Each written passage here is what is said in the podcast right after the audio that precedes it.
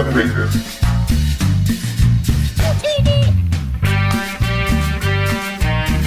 Hola, buenas tardes, bienvenidos y bienvenidas a una edición más de su programa La Garganta de Vader. Yo soy Roger Vergara Adrianzen y el día de hoy regresa un garganto original. Eh, no, no, sé, no sé cómo llamar realmente a, a los fundadores originales de La Garganta de Vader, pero está con nosotros Gabriel Inga, que no regresa desde hace muchos meses, desde el último programa que nos acompañó hablando de cine. ¿Cómo estás, Gabriel? Muy bien, muy bien. Sí, estaba justamente pensando en esos diez años que han pasado ya de La Garganta original, acuérdate. diez años, pues claro. diez años en la práctica de Radio Uno, que hicimos este, este programa que, que no podríamos publicar ahora, ¿no? Por, por motivos que tú sabes, Roger. Sí, sí, sí, sí. Es, es un programa que, que felizmente desapareció, es anacrónico en muchos sentidos, pero el concepto y el corazón de La Garganta de Vader era compartir estos intereses frikis, digamos, este, ¿no? El, el hecho de que nos gustaban las series, las películas, jugar con eso, analizarlas. Y estábamos muy con, con Lost en esa época, ¿no? Claro. Y siento que lo que vamos a hablar ahora es, tiene un poquito de ese misterio de Lost, de no sabemos qué cosa está controlando todo. Eh, luego vamos a hablar de eso, pero sí me hizo acordar bastante a nuestras épocas originales de La Garganta, no solo por, por el programa que vamos a hacer ahora, sino por la temática también de, de la serie misma, ¿no? Sí, quiero, quiero saludar a la gente que se está conectando. Fernando Regalado eh, es de Rol Camaleón, que nos sigue. Gracias por, por comentarnos, gracias por acompañarnos. Si puedes compartir el video para que haya más personas, bacán, para que más personas comenten con nosotros el programa de hoy. Y sí, Gabriel, eh, La Garganta nace comentando estos programas que nos gustan. Creo que Lost definió mucho la televisión gringa, ¿no? De esta onda de generar misterio, muy a lo J J Abrams. Y de pronto nos estamos encontrando en este año de pandemia y en esta situación incierta para, para la producción audiovisual en general, tanto cine, televisión, con contenido que llega a nosotros un poco diferente, por así decirlo, pero que mayormente viene de, de Asia. Así como hubo una ola de doramas también acá en el Perú, como hubo una ola de anime en nuestra juventud, que era uf, muy importante el anime, que llegaba en los ochentas, noventas. Eh, llegó en los noventas también muchos programas japoneses del N H K, en Canal siete con Fujimori, ¿no? Los títeres, claro. títeres y show de marionetas, eh, llegaron los doramas en los dos mil. Ahora, gracias a Netflix, están llegando un montón de producciones también orientales de Corea, de Japón, que tienen una característica muy importante que me parece que tiene una factura bastante grande, ¿no? Stephanie aquí se pregunta, ¿quién es tu invitado? Mi invitado es Gabriel Inga, fundador de La Garganta de Vader, original, ya diez años. Es colega mío, estudió conmigo, hemos trabajado juntos, ha estado en Geekeados también, eh, y también es audiovisual como yo, ¿no? Hemos, hemos estudiado juntos eh, en la Católica Comunicación Audiovisual. Así es. ¿Algo, eh, algo más? No, nada, estamos acá tranquilos. Este, sí, como, como tú estabas tratando de explicar, yo creo que los que hemos vivido en esas épocas de los animes, que yo te pasaba incluso animes, tú eras eh, mi proveedor de animes, eras mi proveedor. eh, eh, o sea, tú cuando ves un anime entras en la convención de, de ese universo, ¿no? Este, sabes que están construyendo un universo y que tienes que entenderlo poco a poco y comértelo completo y luego buscar referencias y no sé qué. El más complejo, por supuesto, es Evangelion, ¿no? Que tenías que prácticamente leer no sé cuántas cosas para poder entender qué estaba pasando, ¿no? Y, y, aún Pero, así, y aún así, digamos que entenderlo completamente es bastante complicado, sí. Tienes que, que sentirlo.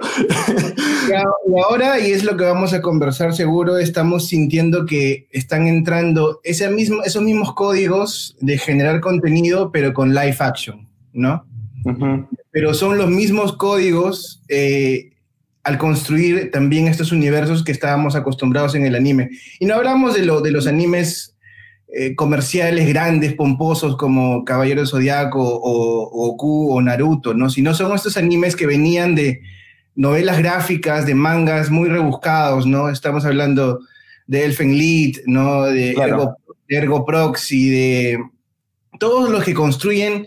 Ya estamos, eh, teníamos esa, esa, ese código compartido de entender que estos animes iban por algo mucho más denso, ¿no? Claro, de hecho, eh, con un público más adulto, creo que eso también tiene que ver con lo que vamos a hablar ahora, ¿no? Porque Candy, todos conocemos que fue Candy, Dragon Ball llegó a todo el mundo, Sailor Moon, pero en la claro. época en que tú me pasabas animes, me acuerdo, me pasabas animes que eran medio explotacabezas, ¿no? Entonces, sí, eran animes, animes de autor. Psicológicos. Que no, claro, que, que chocaban bastante, ¿no? Eh, que...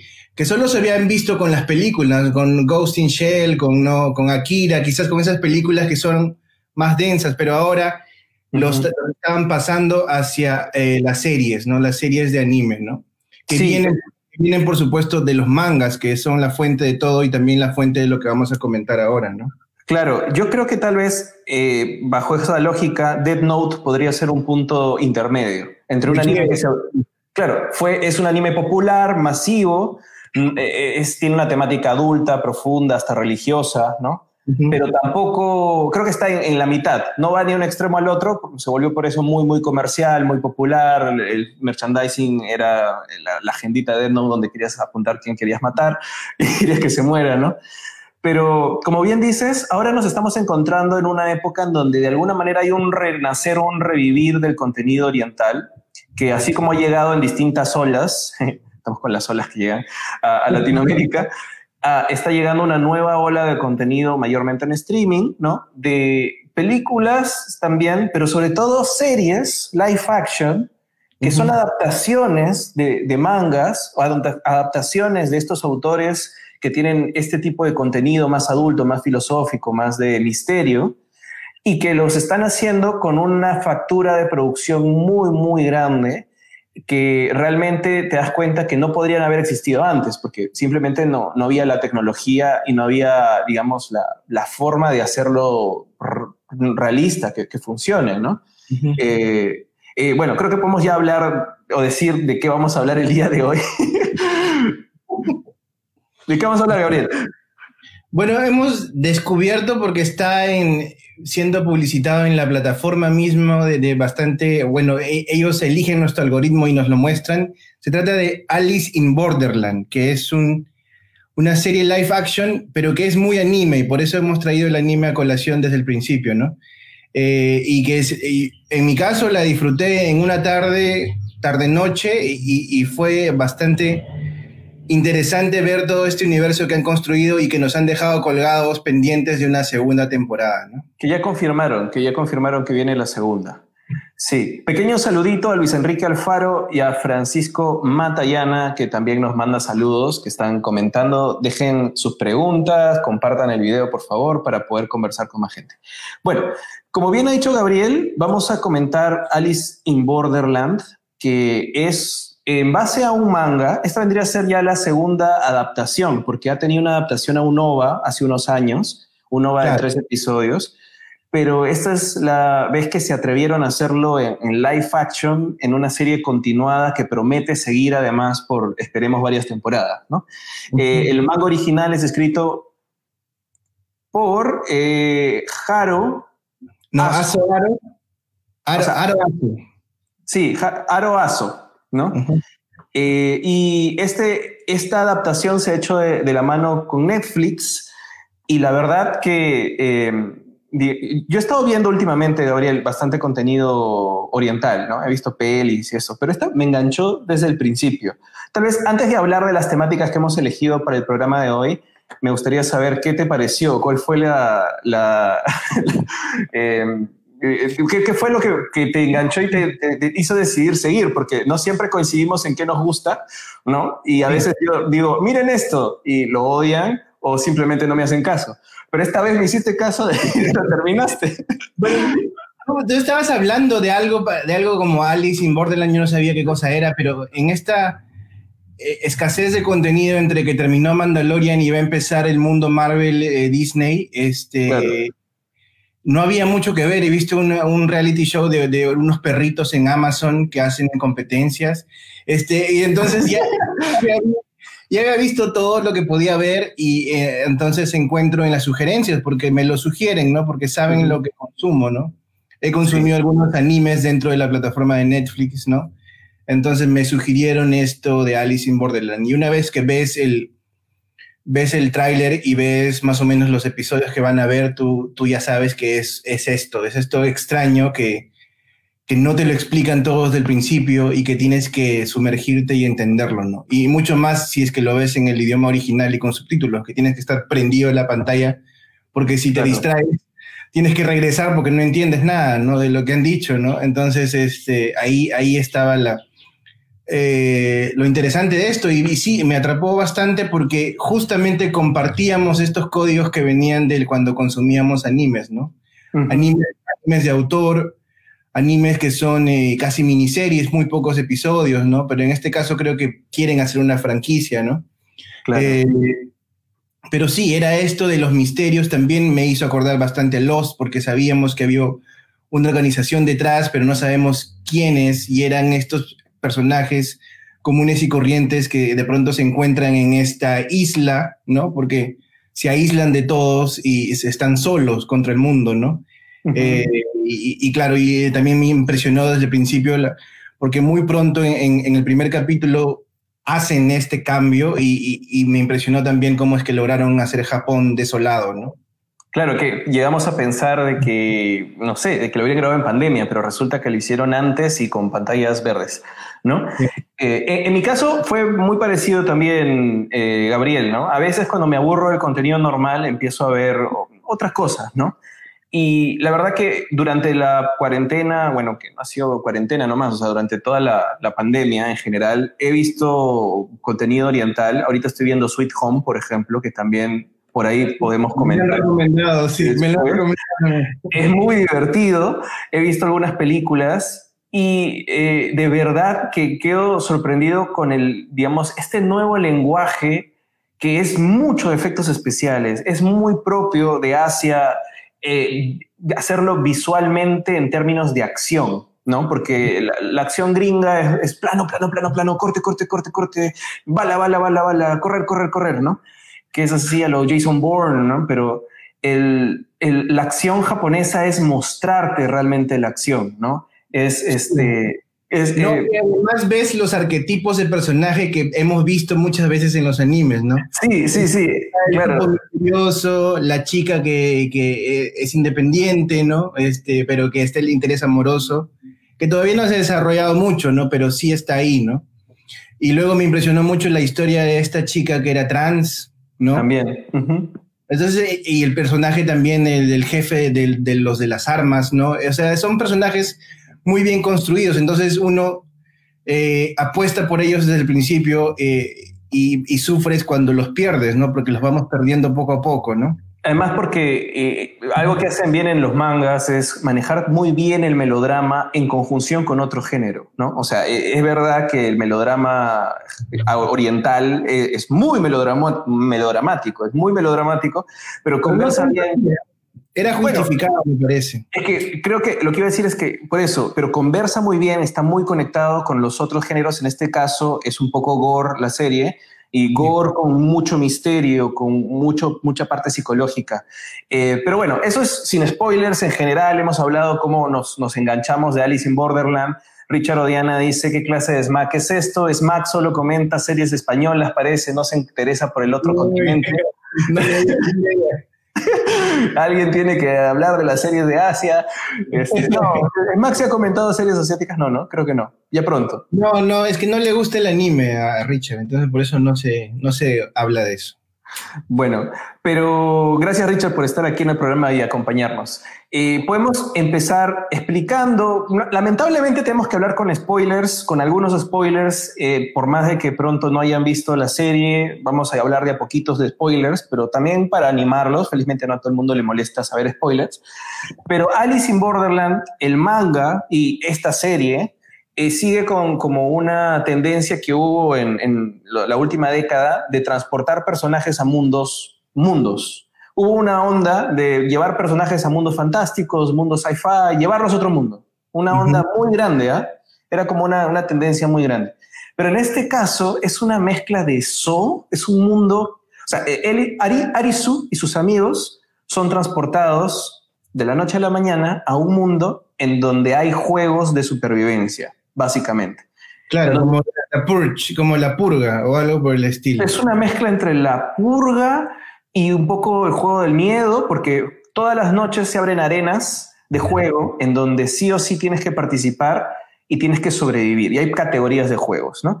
Y si no vas a esos juegos, te matan. Si ganas los juegos, te dan una visa como para poder sobrevivir unos días más, mientras te calmas, te tranquilizas, te curas, lo que sea. Luego tienes que volver ahí y no entiendes por qué. El misterio es como un poco Lost. Lost, todos están en la isla y no entienden qué pasa. Y aquí es, no entendemos qué pasa en Japón, en Tokio vacío. Solo saben que tienen que jugar si no van a morir. Y cada uno hace sus propias teorías de realmente qué está pasando, ¿no? Básicamente es el concepto. Sí, sí, o sea, es chocante porque uno no entiende, ¿no? Y como te digo, si es que es uno, un usuario neófito de, de estos, de estos este, tipos de mangas o animes, de repente lo abandona, ¿no? Pero nosotros que sí tenemos este gusto ya eh, por, por los animes de, de autor y interesantes y complejos, sí queremos saber qué pasa, ¿no? Queremos saber por qué es esto y por qué está sucediendo. Y no, no, los, o sea, no, no lo explican, pero no los raptan como que a otro mundo. Simplemente sí. hacen, hacen algo en la calle que no estaba bien, se sí. meten a esconder de la policía en un baño y del, en, en segundos, en, en el mismo plano, se apaga la luz y ya están en otro lugar, que es el mismo lugar, pero distinto, ¿no? Claro, es más, por eso la primera teoría es ¿a dónde se fueron todos? No es como que ellos viajaron Exacto. a otro mundo, sino Exacto. ¿a dónde se fueron todos los demás? Poco a poco se van elaborando un poquito más de detalles y te vas dando cuenta que puede ser una dimensión paralela, que pueden haber sido transportados a otra cosa, o qué sé yo, de repente sí se llevaron a todos. Sí, es claro que están hablando de que ellos han sido raptados a otra dimensión, ¿no? Porque sería mucho más fácil sacar a poca gente que sacar a mucha más gente, ¿no? O sea, se habla de que los otros están en el mundo real y aún siguen en sus vidas normales, ¿no? Claro, sí. Sí, es, eh, digamos que ese es un poco el resumen para no spoilearle demasiado a la gente los, los puntos de, digamos, eh, más fuertes en el anime. Sí muere un montón de gente. Creo que probablemente en cada capítulo por lo menos muere alguien, ¿no? Hay sí. capítulos donde muere muchísima gente. Eh, no se encariñen mucho con ningún personaje porque la verdad es, matan más gente que en Game of Thrones. Este...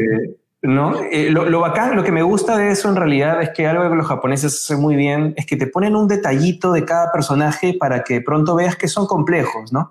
Por más sí. de que tengan muy poco tiempo de desarrollo, porque cada capítulo dura que cuarenta, cincuenta minutos, cincuenta minutos, ¿no? Más o menos. Y los malos también son complejos, o sea, entiendes a los malos, ¿no? Sí. Eso es lo y, interesante. Es una, es una bonita complejidad porque, porque hace que, por más de que aparezca ese capítulo y vaya a morir ese capítulo, valga y haya consecuencias emocionales, ¿no? Para las muertes de los personajes. Pero volviendo un poquito a lo que dijiste hace un rato de entender un poco la convención, es verdad, porque durante este tiempo, por ejemplo, que he estado viendo mucho contenido oriental, eh, a veces he visto con mi hermana actriz, que es Stephanie, ¿no? Uh-huh. Y ella que maneja Stanislavski, ¿no? La, o sea, lo, lo que es más realista, ¿no? De pronto no, en, no encaja, no entra tan bien con el código de actuación, por ejemplo, de un actor en una serie como esta, porque no solamente es como ya entrar a un drama japonés que es ya distinto a los códigos que estamos acostumbrados, sino en este código nuevo de, de manga adaptado a live action, en donde las cosas son como un poquito más hiperrealistas, por así decirlo, ¿no? Todo sí. es grande. Es como si hubiera una nueva, un nuevo formato, una nueva tendencia también conceptual de este tipo de series. Bueno, tienen que ser, tienen que haber consumido algo, ¿no? Porque esto de los mangas, o sea, nosotros nunca hemos leído mangas. ¿Tú has leído mangas? Yo no he leído mangas. Este, he leído algunos, muy poquito, pero sí, sí he leído mangas. Además he consumido la traducción hacia, hacia la animación, ¿no? Que es lo que me enganchaba, ¿no? Lo, lo audiovisual, pero sí. Tienes que haber consumido algo de eso para poder engancharte de lo que están proporcionándote con esta serie, ¿no? Y se vienen muchas más, ¿no? Ya me has dicho la otra Sweet Home, que es de, de Corea del Sur, ¿no? Uh-huh. Esta de Japón, bueno, se va a venir la segunda temporada de esta que estamos viendo ahorita. Eh, eh, tú tuviste Alive, creo, ¿no? La de zombies, Alive. Alive es una muy buena película de Corea también, eh, pero es una película, ¿no? Ah, no es película, un... claro. Sí. Pero estuvimos hablando de la serie Kingdom, que es una, una serie de fantasía medieval. Eh, donde, con... donde está este actor de Arisu. Arisu es el, el personaje principal que viene de Alice, ¿no? Que le han puesto Arisu, que es la japonización de su, de su nombre, ¿no? Claro. Este, este Arisu, a, a, aparte, fue el, la versión de L de Death Note en live action, ¿sabes esto? Ah, no sabía. Tiene un montón sí. de películas de live action Death Note, ¿no? Como tres sí. o cuatro, creo. Sí, pero uno de los L's fue Arisu, entonces él como que ya lo traen de, de este mundo de live Del action, de, de mangas complejos, ¿no? De mangas interesantes, ¿no? Porque además es bueno, o sea, lo hace muy bien, ¿no? Uh-huh. Sí, me parece muy interesante toda esta onda que se está viniendo. Y también refresco un poco el contenido de Netflix, que mucho de, de es, es como bastante estándar, ¿no? Ya conocemos mucho el código gringo, hasta el código más británico, ¿no? Entonces, ver algo diferente es, es refrescante al menos. Y está muy interesante. Otra de las cosas es que está muy bien hecho. Eso sería como el segundo punto a comentar, Gabriel, es que el hecho de que realmente es bastante sorprendente el despliegue de producción que tiene este tipo de series. O sea, ya Lost es impresionante, sí. Hace quince años de Lost tiene, ¿no? O más. Eh, claro, terminó el dos mil diez, empezó el dos mil cuatro, me parece. Más o menos, dieciséis años tiene, un poquito más. Eh, y, y, pero este tipo de series tiene una serie de efectos especiales, secuencias de acción... Eh, y como que todo el, todo el despliegue de la ciudad, ¿sí? Sientes que la ciudad está vacía, por más que sean pantallas verdes, sientes que se mueven por una ciudad vacía. Sí, sí, era bien complejo y lo estábamos discutiendo cuando lo veíamos, porque ahora que vemos las cosas pensamos cómo lo hacen, ¿no? Uh-huh. O sea, ya no somos este, espectadores normales que simplemente consumen, pero ahora nosotros queremos entender cómo es que Michi lo han hecho, ¿no? Este...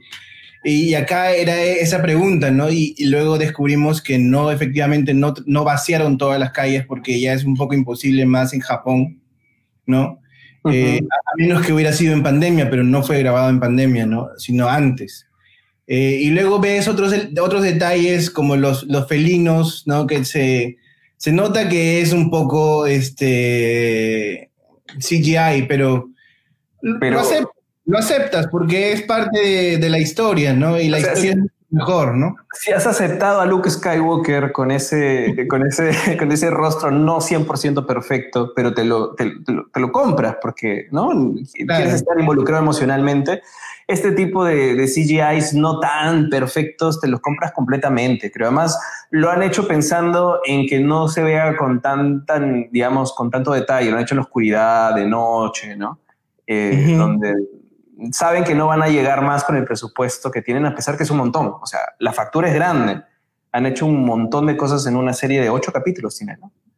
Sí, sí, o sea, sí han, han hecho un buen presupuesto. No sé si les aumentarán o les bajarán, eh, de, depende de Netflix, pero, pero se ve que, que piensan continuar, ¿no? Porque no han, no han revelado todos los misterios. No sabemos todavía qué pasa. Sabemos un poquito de lo que ha, de lo que ha pasado y por qué. Pero el, el giro final en, la, en los últimos minutos del último episodio, donde vemos más o menos quién estaba controlando todo, no, no me dice na- mucho más. O sea, no me explica por qué, de dónde vienen los lásers, ¿no? Uh-huh. Este, entonces hay muchas cosas más por descubrir y eso es una fórmula que ya lo hemos visto en Lost, ¿no? Con, con cada temporada aprendíamos mucho más de lo que estaba pasando, pero seguíamos teniendo un montón de preguntas, ¿no? Un montón de preguntas que pueden ser resueltas en varias temporadas, ¿no? Claro, digamos, conectando con estos secretos y con lo de la producción que estamos hablando, una de las cosas más importantes que me parecen de la serie son el diseño de los juegos. Cada Exacto. juego es diferente. Cada Yo noche... estaba pensando, Roger, estaba pensando, acordando, Roger se habrá dado cuenta que cada juego está hecho para tener un solo espacio, un solo set y, y usarlo todo y grabarlo todo ahí. Y ya, sí. tengo, ya tengo mi episodio, ¿no? Sí, sí, sí. Está claro. muy, bien, muy bien pensado, ¿no? Es bien pensado porque sientes el despliegue de la ciudad en las tomas abiertas, en cómo se transportan, pero luego los cuarenta y tantos minutos siguientes son en un espacio sí, cerrado. En un espacio, sí, sí. Sí, y, y, y está muy bien escrito para generar más bien todo el drama, todo el conflicto principal de, de cada capítulo está en esos espacios durante el juego y se va haciendo la progresión de cada personaje durante los juegos, ¿no? Pero sí, cada juego igual está bien pensado. El único que adiviné cómo era, porque creo que ya lo había visto en alguna otra cosa, es el de la bombilla. Porque creo que lo he leído en algún lado, o de repente estaba en mi librito de preguntas capciosas de acertijos. Eso yo no lo sentí tanto como un juego de vida o muerte, porque le habían dicho, te estoy probando, probando. Es una prueba, ¿no? Entonces era como un juego... Eh, de sí, la, claro, un juego chauchilla para ver si es que Arisu podía pertenecer a, la, a los líderes, ¿no? Entonces claro, no, no me preocupé tanto, ¿no? Eh, pero sí, de todas maneras hubieron muertos, muertos de, de gente que son los comunes, digamos, los que no son los principales que están acá en la foto, ¿no? Las camisetas rojas. Cualquiera, cualquiera que no estaba en la foto podía morir. Y los que, bueno, estaban...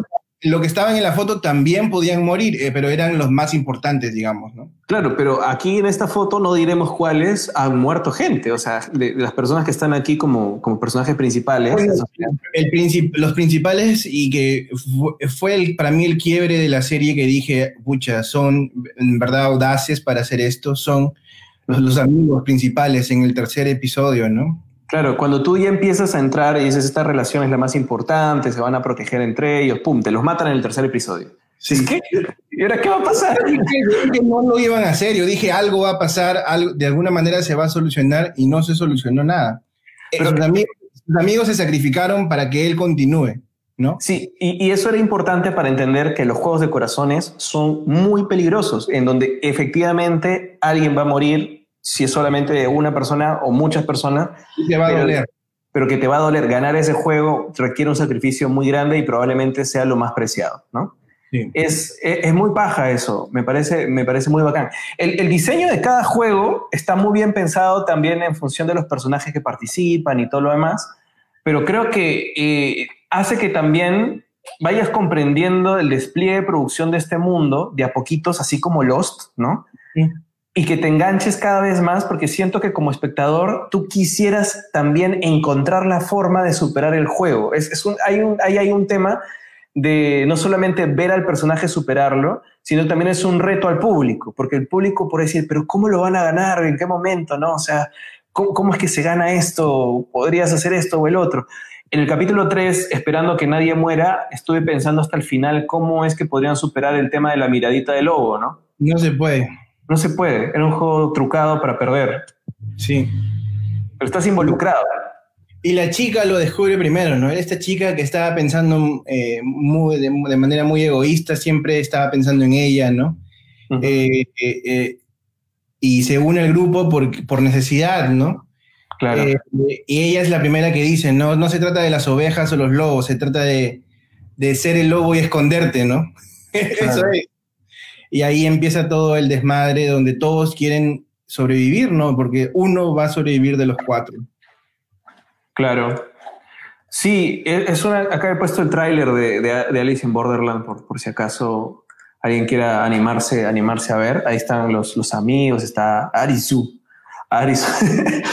y, este, y bueno, de, de lo que estamos hablando, ¿no? De la desaparición de, de, de todo el mundo, de la ciudad. Está por Netflix.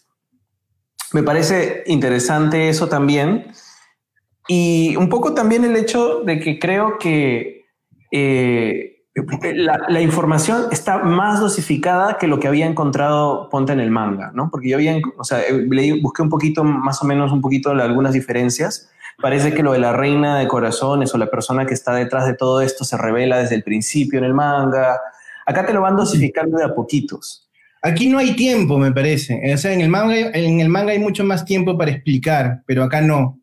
Uh-huh. Acá han elegido qué cosa explicar y en qué momento hacerlo, ¿no? Y creo que como sí, quieren que dure, quieren que la gente se enganche, y lo han logrado para los que conocen el género y les gusta. Yo creo que es una serie que va a lograr enganchar bastante. Eh, para los que han llegado a engancharse, van a continuar viendo las siguientes temporadas, ¿no? Que se retome la, la producción, solamente falta, ¿no? Claro.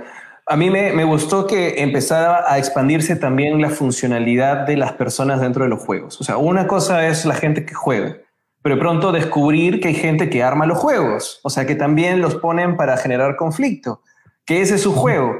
Mira, por ejemplo, Enrique pregunta, ¿cuándo sale lo del caballo triste? ¿No? que tú decías, ¿cómo es que aparece un caballo ahí? Una persona con cabeza de caballo. Es que para unos, de pronto, el juego es superar al caballo, pero otro juega a ser caballo también. Exacto, o sea, y están obligados a... Están obligados, ¿no? O los matan. No hay, no hay otra opción. Están obligados a jugar. Todos, están, todos los que han pasado a este otro plano, donde no hay electricidad, donde es la misma ciudad, pero no es, pero no hay nadie... Eh, están obligados a jugar, ya sea como los malos o como los que quieren sobrevivir, ¿no? En realidad sí. Todos quieren sobrevivir.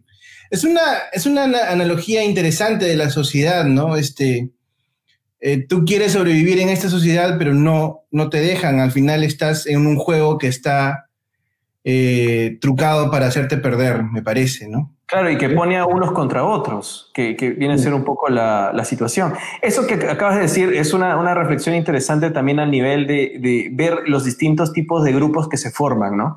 El natural es, de pronto, hacer grupo con la gente que te toca o la gente que, con la que apareces en el mundo, como tus amigos, tu familia, ¿no? Pero a veces eso mismo se desmorona porque el juego está trucado. Entonces lo haces con quien te conviene también. A veces es un tema de conveniencia. Te juntas con quien está ahí porque, bueno, pues eh, es, es, eh, ya está. Como los tres amigos, por ejemplo, que desde el principio empezaron a ganar, dijimos, sigamos juntos, ¿no? Uh-huh. Ves que temas como la solidaridad, la camaradería, el hecho de ayudarse en conjunto, trabajar en equipo, funciona para la mayoría de las cosas. Pero para sí. Los juegos trucados no, para los juegos de corazones más bien es doloroso porque alguien va a tener que ser sacrificado. Y también está... ¿Ah? Sí, o sea, tú en el primer episodio ves una carta con unos palos y bueno, tú sabes que es Alicia en el País de las Maravillas, una... Claro, una referencia. Una interpretación de eso, ¿no? Eh, y dices, bueno, ¿para qué será esta carta? ¿No? Pero no entiendes que cada carta y cada palo tiene una, un tipo de juego y una dificultad, ¿no? Uh-huh. Sí, sí, sí, por supuesto. Y lo que, estaba, lo que estaba diciendo hace un ratito es que también hay dentro de estos tipos... Uy, Gabriel, ¿estás ahí, Gabriel? Sí, se fue Gabriel un segundo, me parece. Ya está. ¿Estás de vuelta? Sí, sí, sí, ya. Un hipo. Sí, te decía, te decía que así como hay estos pequeños grupos, estos grupos solidarios, estos grupos que, que nacen por afinidad, ¿no? O por necesidad, también están, y ahí viene el personaje por el cual me he vestido así hoy día, también están las agrupaciones un poco, no sé cómo decirlo, pero la gente que, que se junta de forma un poco más hedonista, o la gente que le llega todo al pincho, o la gente que también este, es manipulada por, por, digamos, por estos líderes que aparecen prometiendo algún, algún tipo de solución para lo que está pasando y realmente no tienen ni idea también, ¿no? Me parece y, que... Y, y están también los que este nuevo mundo les permite ser otros, ¿no? Ser, ser lo que tenían reprimido, ¿no? Ya sea para la maldad o para, para ser distintos eh, de por sí, ¿no? Está este... Eh, que usa su katana, que tiene todos los tatuajes, ¿no? Uh-huh. En un momento vemos su historia, ¿no? Eh, vemos la historia de... El, bueno, el principal es el sombrerero y su amigo, ¿no? Aguni, creo. Aguni, sí. Era, ellos empezaron siendo... O sea, eran, eran amigos, como amigos como los amigos que conocemos al principio, ¿no? Como Arisu y sus amigos, ¿no? Y, y como esta sociedad nueva los va... Eh, corrompiendo y cambiando completamente, ¿no? Uh-huh. eh, o la, la, la, lo, que, lo que te decía de la chica trans que me pareció bien, bien interesante que lo hablaran en una sociedad tan compleja como la japonesa, ¿no? Esta, tan conservadora como la japonesa, además. Es, esta, esta chica que, que, que era antes un, un hombre que practicaba karate con su papá, que, era, que tenía un dojo su papá, y apenas se enteró que tenía esta... Este cambio, ¿no? O sea, que no era el cuerpo que, que ella quería, este, la, la botan, ¿no? La botan por completo. Y ahí. Y, y nosotros no nos íbamos a enterar de nada de eso. Uh-huh. Si es que no, no, no nos lo mostraban, porque nosotros la conocemos completamente mujer, ¿no? O sea, que ya con el cuerpo que ella quería tener, ¿no? Y, y, y ya era un personaje interesante porque era la segunda detrás de este personaje que también es uno de los más. Eh, Antes, claro, intenta ser el, el, el complejo, el misterioso, ¿no? Este, ¿ya? Y entonces, así como era como secuaz de, de, este, de este personaje, el, el gringo, ¿no? El, el que siempre está viendo cómo... El cenizo, el sí, pelicenizo. Sí, quiere ver cómo ganar el, el, el juego, ¿no? Y es muy, este... Eh, reservado, ¿no? Entonces eh, la veíamos como segunda de él, pero que sí tenía interés por ayudar a los demás en realidad, sí, sí era de, de buen corazón, digamos, y ya con eso me bastaba, pero cuando me muestran todo lo que tiene detrás este, este personaje, yo digo, wow, ¿no? Es, es bien interesante que nos muestren eso, y además aporta completamente a la pelea final que tiene, ¿no? Que tiene su arco también, y cierra muy bien su arco, cuando le, se dice para sí misma, lo hice como tú me enseñaste, papá, ¿no? O sea, claro, Hikari Kuina se llama personaje, Hikari Kuina. Sí, bien, bien interesante eso, y, y me, me, no le ha pasado nada, felizmente, me gustaría que siga, ¿no? Claro, eh, eh, creo que a eso, a eso nos referíamos cuando decíamos que el drama, un drama humano, un drama importante, lo integran muy bien dentro de la historia, y además en secuencias de acción, con gran despliegue, porque todo esto que has contado es en medio de una matanza, en medio de un incendio, en medio de un duelo entre una mujer en bikini contra un espadachín. Sí. Y que yo pensaba que, que el espadachín tenía interés en ella, ¿no? Porque le coquetea un poco, ¿no? Pero luego... se enfrentan a muerte, ¿no? Se enfrentan a muerte porque es un juego a muerte, ¿no? Uh-huh. Sí, es, es, es, es muy interesante cómo, cómo van planteando la complejidad de los personajes, que bien podría ser simplemente acción y nada más, pero creo que son bastante profundos porque hablan sobre esa naturaleza humana, ¿no? Sobre cómo este mundo trae muchas capas. El hecho de representación, en ser quien no has podido ser en la otra sociedad, de pronto, eh, por ejemplo... esta distorsión de las relaciones y la amistad que están entre el sombrerero, el sombrerero loco y Aguni, en donde eran amigos, él quería traer como esperanza, y se convierte en un melodramón, porque ellos estaban llevando, digamos, esta sociedad utópica que habían creado, que se sale completamente de las manos, el sombrerero loco de verdad se vuelve loco, y hacia el final sí. Se terminan matando, y Aguni carga con la culpa de haber matado al sombrerero loco, porque de verdad estaba loco, pero cuando él no tenía balas para matarle de vuelta, ¿no? O sea, esa, re- esa revelación es lo que lo, lo carcome por dentro. Exacto, el juego del, de, del corazón de diez, de dificultad diez, era para Aguni, me parece. Sí, ¿no? Era para Aguni, porque Aguni termina matando al sombrerero que sí estaba loco, pero no iba a matar a Aguni, pero Aguni pensó que sí lo iba a matar, porque ya había enloquecido mucho, ya había visto matar a otras personas inocentes. ¿No? Entonces, y ese, esa idea de presentarte a Guni como el malo, cuando realmente sí, o sea, a ver, ha matado un montón de gente, no le, no le vamos a perdonar que sea un sádico también, ¿no? Pero el dolor que tiene al haber matado a su amigo eh, es como que no es simplemente el matón malo militar, ¿no? El que no, va y dispara por la parte. Nos, nos lo presentan mucho antes. Claro, porque sale en el, el caballo, justo el caballo sí, triste. Mucho antes lo vemos como alguien que ya ha hecho muchos juegos, ¿no? Uh-huh. Ha hecho muchos, tiene mucha experiencia en los juegos y solamente asumimos que es eso, nada más, ¿no? Uh-huh. Pero colocamos los brazaletes en, en, la, en la muñeca, ¿no? Eso nos indica que hay algo más, ¿no? Eh, pero nada, ahí se queda, ¿no? Él sí, simplemente tiene capacidad para enfrentarse al juego, para detectar que los del juego son determinados tipos de personas, o sea, que detecta que ese pata, uno, uno de los caballos, porque son dos caballos, uno de los caballos es un policía o algún ex policía, ¿no? Uh-huh. Este, y por solamente lo puede leer porque tiene experiencia, de repente él también es ex policía, no sabemos. Este, pero tiene manejo de armas, sabemos que tenía sí, manejo de armas aún. Es militar, ex militar, ¿no? Pero él al toque lo detectó y supo cómo enfrentarlo, ¿no? Y a pesar de eso, eh, tuvo una herida, ¿no? Se quedó con una cicatriz del machete en la, en la, en la cara, ¿no?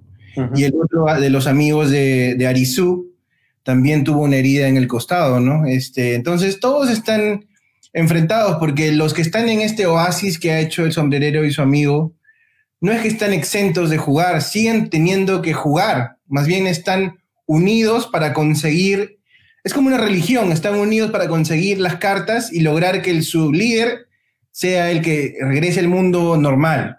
Sí, ¿no? Es una, luego, una secta extraña, pero que también se espera que el segundo luego siga y luego el tercero, entonces es como una cosa piramidal de Herbalife, ¿no? Que, claro, es una secta Herbalife.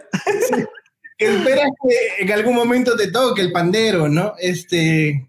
Claro, pero, pero aún así, lo más interesante de todo eso es que el sombrerero loco, ya que estamos hablando de personajes, ¿no?, lo plantea más que nada como un escape, y lo, quien lo, lo reconocen son Alice, eh, perdón, Alice no, Arisu, y ¿cómo se llama su, su compañera de, de Arisu?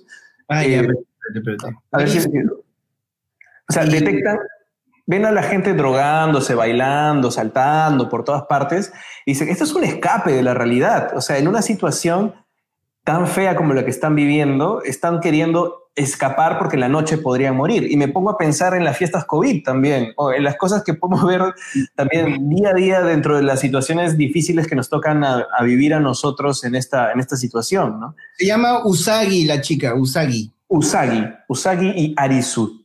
Sí. Usagi. E- ellos detectan rápidamente esto, o sea, esta, esta, este grupo utópico piramidal está dando un poco, eh, tratando de, de mantener a la gente como viva de alguna manera, porque es, todos los días pueden morir. Y el mismo, la misma promesa que hace el sombrerero loco no es una promesa que él esté cien por ciento seguro, es lo que se le ocurrió. Se me ocurre que juntar todas las cartas es eso. Luego el personaje que es el más cerebral, que quiero buscar su nombre, es el que dice, de repente estas cartas no sirven para nada, ¿no? Es el que detecta al final eso, ¿no? Claro. Eh... A ver... Eh, ta, ta, ta, ta, el sombrero dice, me lo dijo una fuente confiable, pero la fuente confiable es el, es el mismo, ¿no? Pero de, definitivamente, si, si todos estos juegos son para nada, el discurso final de la serie va a ser un tema más este, nihilista, más a lo Rick and Morty, donde la vida no tiene sentido y donde la gente se mata por matar, y puede ser, puede ser la verdad, porque la serie como que por momentos se va por ese camino.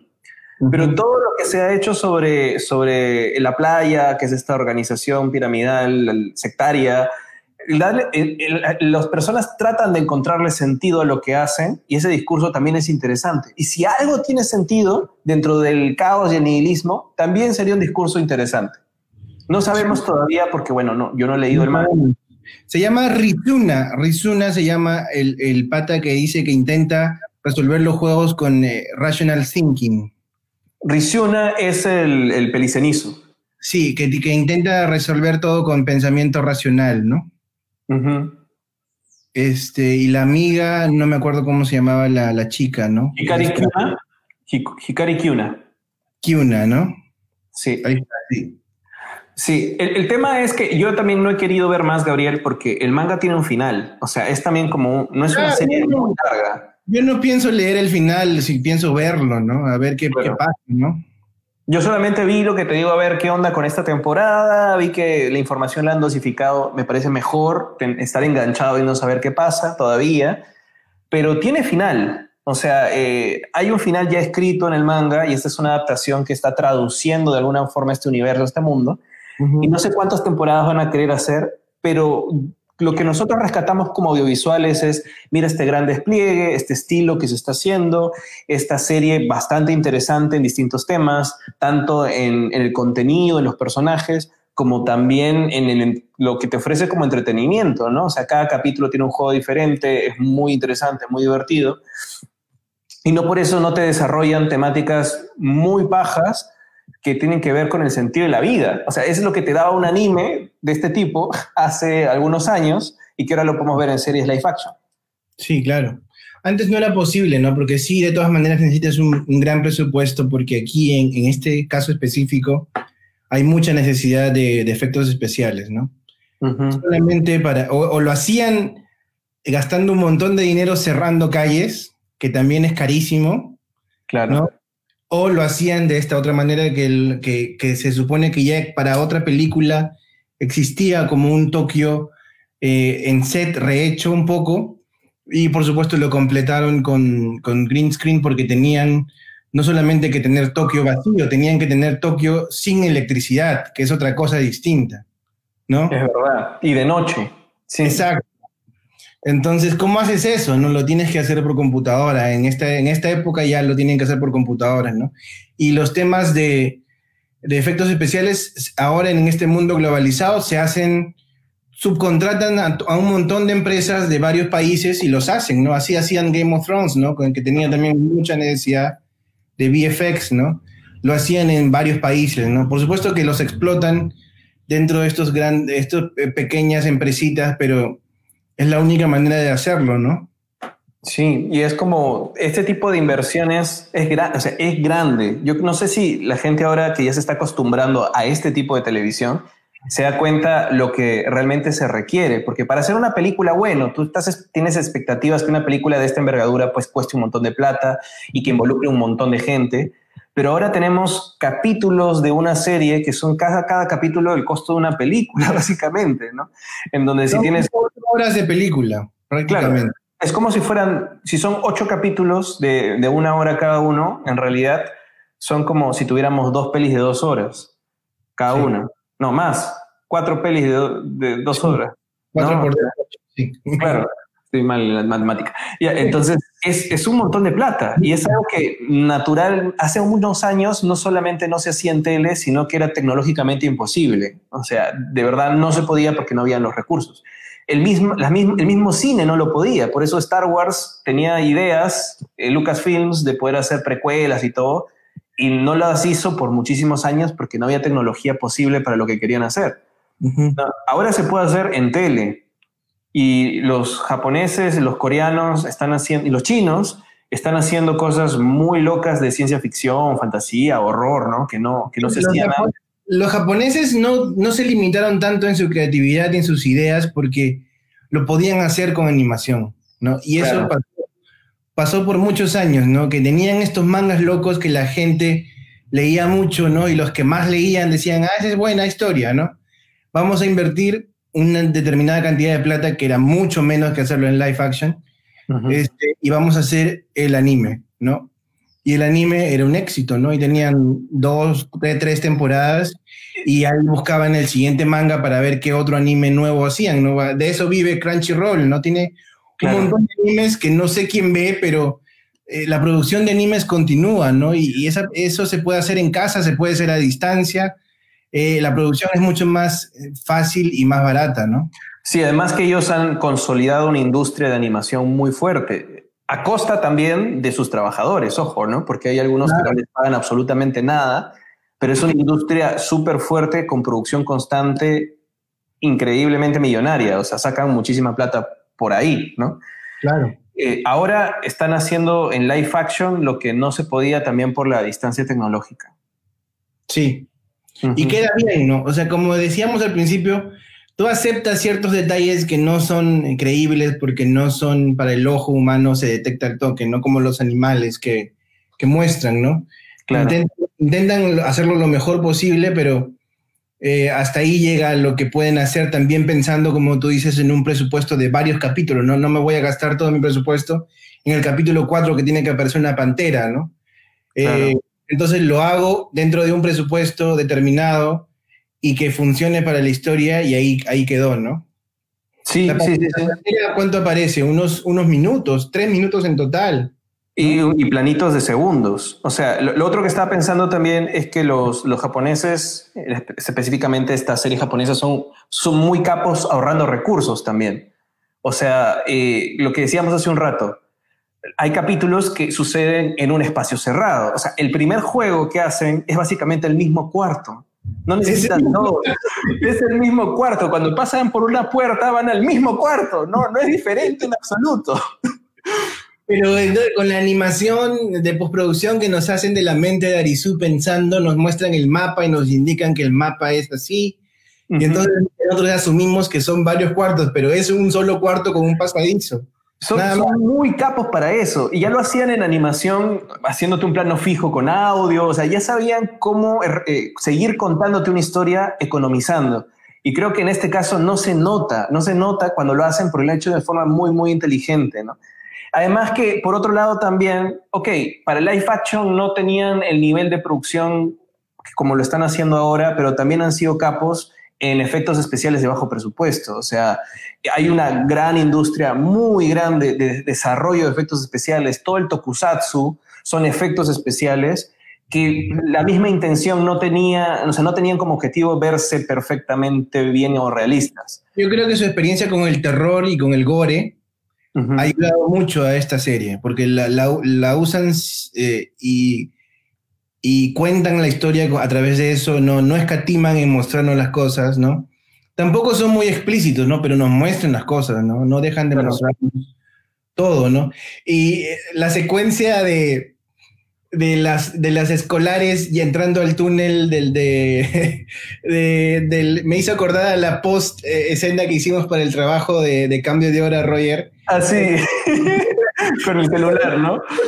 Entonces, sí, o sea, hay eso de, de trabajo de, de, de universidad que, como tú dices, ellos mantienen para economizar todo, ¿no? Este, y contar la historia y contarla muy bien, ¿no? O sea, tú... No estás pensando que esto lo han grabado con celular, ¿no? O sea, eh, sí, lo, sí lo hacen muy bien, me parece muy bien cómo lo han trabajado. Y como te dije al principio, el misterio continúa, no nos han explicado todo. Uh-huh. eh, eso es lo intrigante para seguir viendo la serie, ¿no? En las temporadas que vengan, ¿no? Sí. Hemos, hemos conocido a la líder, que yo desde, desde, desde el principio la saqué, porque esta chica es muy extraña. ¿Y dónde, dónde estuvo durante toda la masacre, no? Uh-huh. Este, y de pronto aparece y ya, bueno, ya sabes que está loca, ¿no? Pero está loca, loca, ¿no?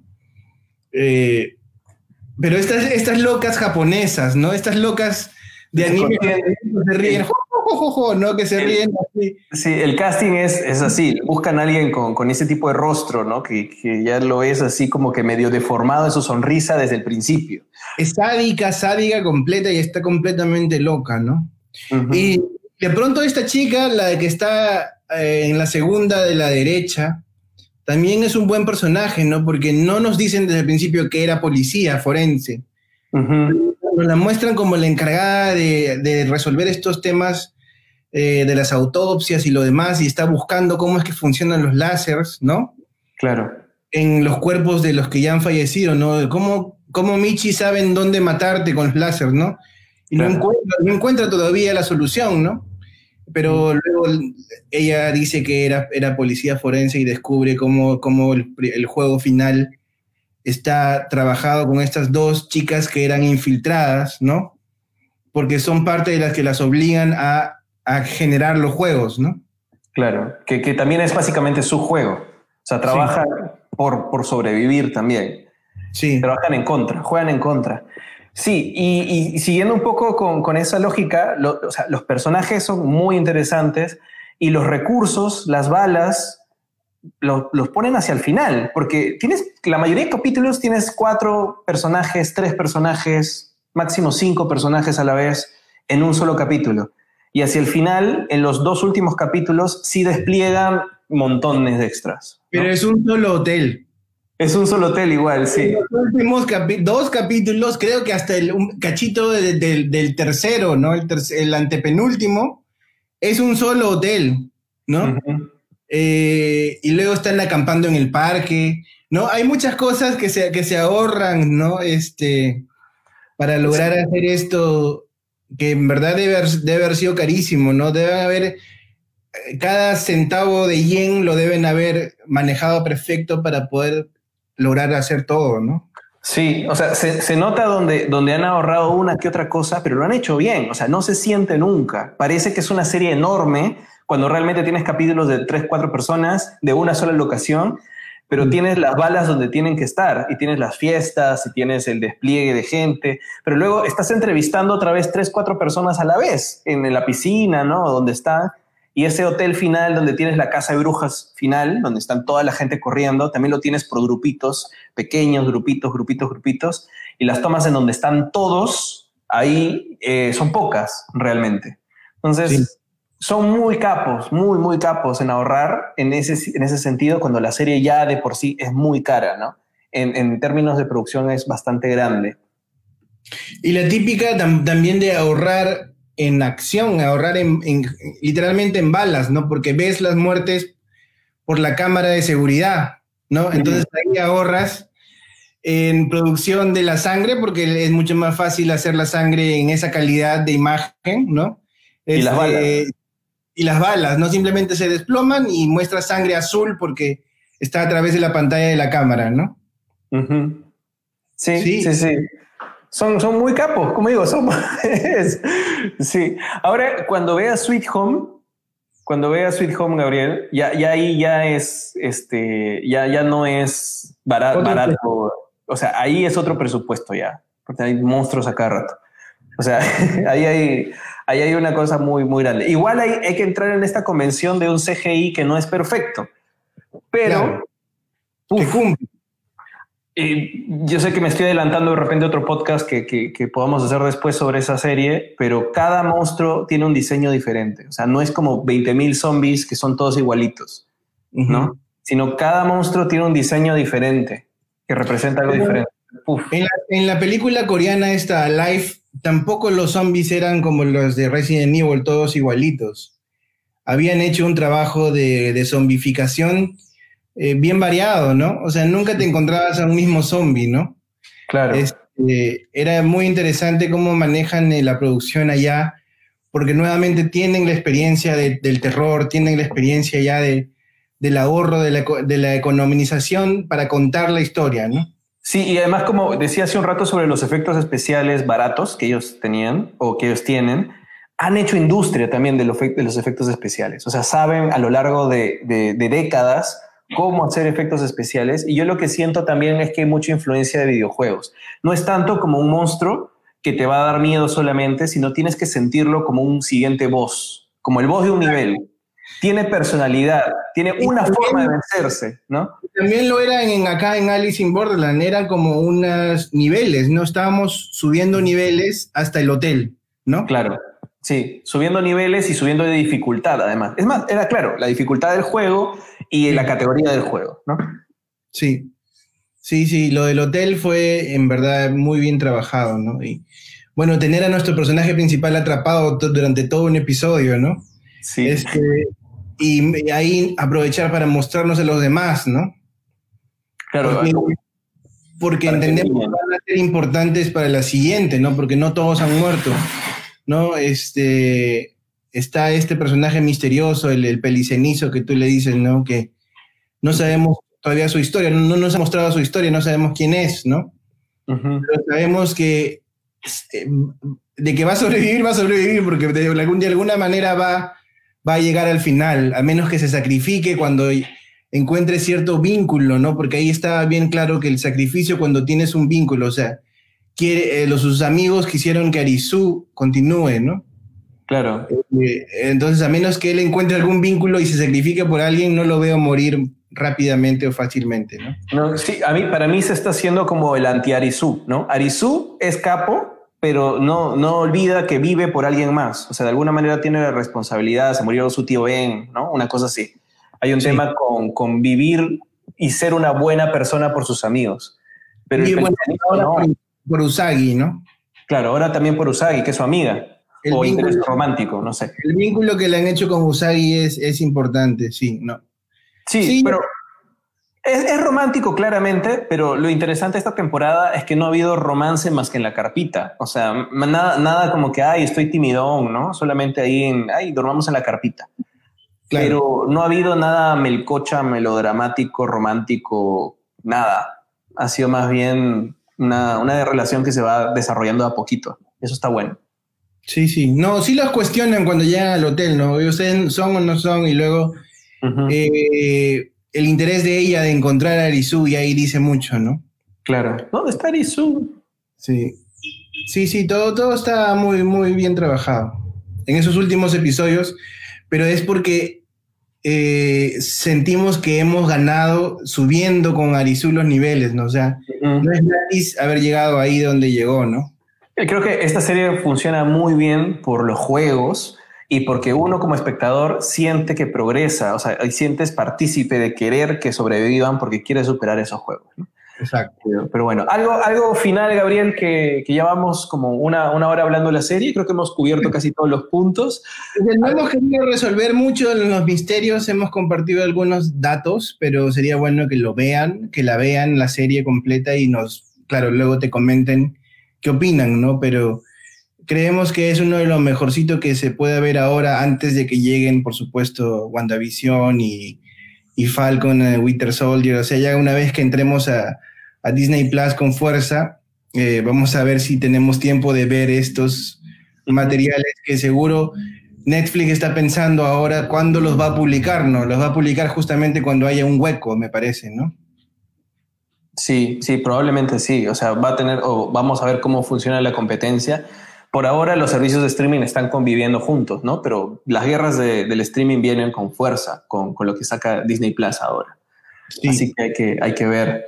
Eh, bueno, yo, yo puedo aprovechar para anunciar un par de cosas antes, antes de despedirnos. Como bien ha dicho Gabriel, se viene WandaVision. Yo estoy planificando hacer eh, comentarios por capítulo. Ojalá que, que la serie esté buena. Yo supongo que sí, como para que valga la pena hacer comentarios por capítulo. Obviamente en uno de los capítulos volverá Gabriel. Vamos a ir chocolateando a la gente que ha pasado por La Garganta de Vader para, para ir viniendo a comentar los capítulos. Eh, ¿Qué más? Yo quería anunciar, ya que estamos hablando de cómo los japoneses aprovechan mucho los recursos en esta serie para hacer algo muy interesante y a veces han hecho todo un capítulo en un cuarto. Pues en enero también estoy lanzando un nuevo taller de, de guión que justo tiene esa óptica, así que estén atentos si es que por ahí me están escuchando para poder ver la información si quieren participar del taller. Y eh, nada, recordarles que pueden seguir La Garganta de Vader en todas las plataformas de podcast. Estamos en Spotify, Apple Podcast, en todas partes y también estamos en, en, en Instagram, ¿no? Y estas transmisiones en vivo se dan a través de mi Facebook, en mi fanpage de Facebook con mi nombre, bueno, Roger Vergara Adrianzen. Eso es. ¿Algo más, Gabriel, que decir? No, muchas gracias por invitarme y ya estaremos comentando las demás series que vienen, ¿no? Luego viene The Falcon, viene Loki. Esperamos que Black Widow lo estrenen en el, en el stream también. Si no, no sabemos cuándo la veremos. Este, todo viene sucesivo, ¿no? Vienen las de Star Wars que ya están siendo grabadas, ¿no? La, la de Cassian Andor, creo. Sí, Cassian Andor. Ese ya debería salir hacia el segundo semestre, ¿no? Entonces van a empalmar con todo hasta el final del año. Todo dos mil veintiuno eso, vamos a tener contenido para podcast. Por eso estaría, debería estar preocupado, ¿no? Porque ahora sí se viene la competencia, ¿no? Sí, ahorita viene todo con fuerza. Pero bueno, gracias Gabriel por acompañarnos hoy día en el programa. Eh, como ves, vas a volver pronto. Así que vamos a seguir comentando. Espero que les haya parecido interesante. Estamos recomendando esta serie. Ha sido un podcast bastante de recomendación y sacar un poquito los términos de producción detrás, de creación, que a nosotros como audiovisuales nos gusta, ¿no? Y nos interesa cuando vemos una serie de este tipo. Que espero que, que lo hayas pasado bien también, Gabriel, aquí en, en el programa el día de hoy. Y con eso estaríamos regresando en unos días para poder seguir con esto. Yo creo que pronto en una o dos semanas regresa La Garganta si es que termino Sweet Home. Y si no la termino, pues estaremos ya con el estreno de WandaVision después del quince de enero. Muy bien, nos vemos. Eso. Nos vemos. Gracias, Gabriel. Chao. La Garganta de Vader.